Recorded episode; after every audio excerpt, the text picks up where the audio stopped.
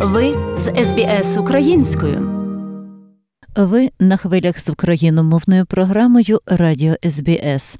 Про останні новини з України. Репортаж Людмили Павленко. SBS SBS SBS SBS SBS SBS Radio 13 березня, Україна, 18-й день війни. Триває протистояння російській армії, яку українське військо намагається не пускати вглиб української території. Тривають постійні російські ракетні бомбардування українських міст та містечок. Українці не припиняють протистояти атакам і відстежують хід переговорного процесу між українською та російською сторонами. При цьому не надто сподіваючись на дипломатичне врегулювання. Радник офісу президента та перемовник із Росією Михайло Подоляк в інтерв'ю виданню Комерсант розповів, що наступна зустріч буде проведена орієнтовно 14-15 березня. За його словами, на столі переговорів лежать різні пропозиції з політичного та військового врегулювання та виведення військ. Сторони шукають шляхів, як оформити позиції в правовому полі, які застосувати юридичні формати, сказав Подоляк. Він зазначив, що делегації домовилися не коментувати зміст переговорів до того моменту, коли всі ключові позиції будуть узгоджені. У будь-якому разі Україна переможе, запевнив у своєму щоденному зверненні до народу президент України Володимир Зеленський. майже 13 тисяч убитих окупантів за 18 днів. Це вже більше, ніж в обох чеченських війнах. Росія втратила тисячі одиниць військової техніки.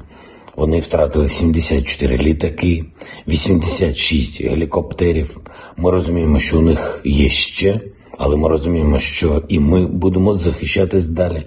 Україна не здається, військові не здаються, народ не здається. Висока імовірність участі збройних сил Білорусі у війні проти України зберігається. Про це повідомляє Генеральний штаб збройних сил України. За даними штабу, відзначається ведення повітряної розвідки об'єктів на території України за допомогою безпілотників. У генштабі нагадують, що російські військові продовжують наступальну операцію проти України, відновлюють боєздатність та перегрупування військ, а також готують до продовження наступу на Поліському, Сіверському, Слобожанському, Донецькому, Таврійському та Південно-Бузькому напрямках. Протягом всього часу ведення бойових дій на території України російська армія на жодному з напрямків не досягла мети операції. Міністр оборони України Олексій Резніков закликав НАТО негайно закрити небо над Україною після російської атаки по міжнародному центру миротворчості та безпеки Яворівському полігоні на Львівщині 13 березня. Тут не лише українці, а й працюють іноземні інструктори. Внаслідок ракетного удару по Яворівському полігону на Львівщині загинули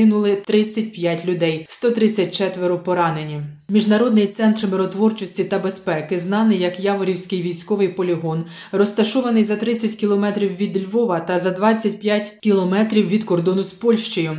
Російські війська також здійснили авіаудар по Миколаєву, внаслідок чого загинули дев'ятеро людей. Про це повідомив очільник Миколаївської обласної військової адміністрації Віталій Кім. Тривають ракетні удари по Харкову та Чернігову. Також російські військові завдали авіаудару по аеропорту Івано-Франківська. Про це повідомив мер міста Руслан Марцінків. добивають нашу інфраструктуру аеропорта. Вона вже майже зруйнована, і це вже третя атака на аеропорт. Уже два тижні місто Маріуполь перебуває у блокаді російських військ. Російська авіація б'є по житлових масивах із градів, гаубиць. Цю інформацію, зокрема, підтверджує уповноважена Верховної Ради України з прав людини Людмила Денисова. За її даними, через невпинні обстріли, які тривають і вдень, і вночі, загинуло вже 1582 мирних маріупольців. Між бомбардуваннями, коли видається найменша можливість, загиблих ховають у братських могилах. У місті справжня гуманітарна катастрофа. Немає води, медикаментів, продуктів, електрики, тепла, зв'язку. Для приготування їжі люди розводять багаття в дворах будинків.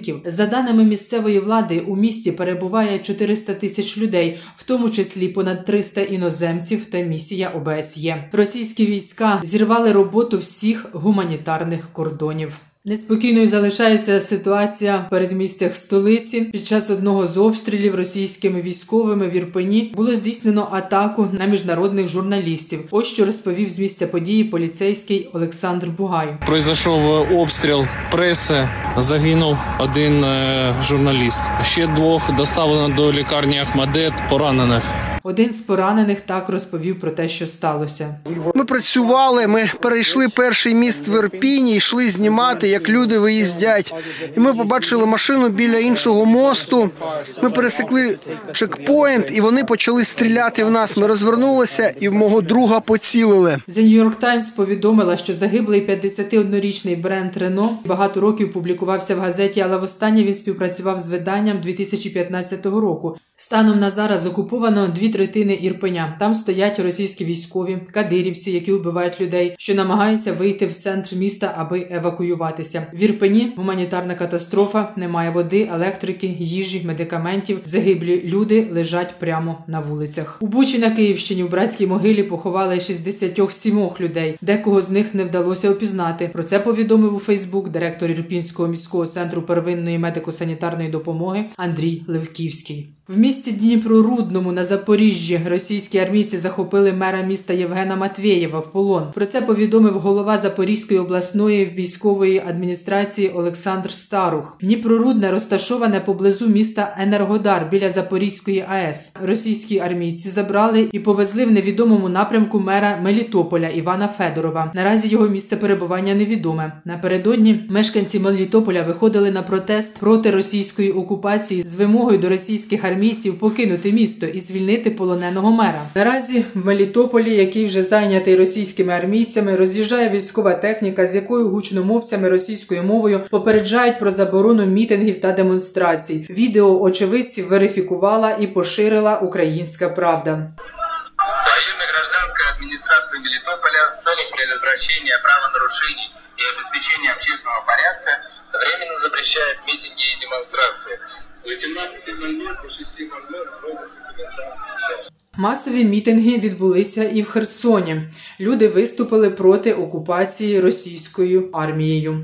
У Святогірську на Донеччині зазнали ушкоджень приміщення Успенської Святогірської лаври, де перебували монахи та біженці. Під час ракетного удару були розбиті практично всі вікна, церковні споруди зазнали руйнування різного ступеня. Нині в Святогірській лаврі перебуває 520 біженців, з них 200 дітей. Російські військові могли обстріляти Святогірську лавру на Донеччині через помсту московському патріархату. Таку думку в ефірі українського радіо висловив архієпископ Чернігівський і Ніжинський Євстратій Зоря. За його словами, росіяни могли помститися патріархату через те, що він не проявляє відкритої підтримки російській агресії в Україні, говорить Євстратій Зоря. Це може бути а певна така помста з російського боку за те, що е, московський патріархат в Україні не виявляє російському вторгненню такої публічної явної підтримки, на яку очевидно розраховували в Москві, і яку видно зокрема в заявах е, очільника РПЦ Кирила Гундяєва. А друге, це може бути певне повторення тих речей, які сталися в Маріуполі з е, пологовим будинком, коли абсолютно мирний об'єкт е, російська пропаганда оголосила територію націоналістів, е, і нібито на цій підставі е, вони його і обстріляли. То тут е, я не виключаю, що вони можуть Україну звинуватити в тому, що вона це зробила, або сказати, що там якісь націоналісти переховувалися, або ще якийсь черговий пропагандистський абсурд. Хочете почути більше подібних історій? Слухайте в Apple Podcast, Google Podcast, Spotify або будь-якому іншому місці.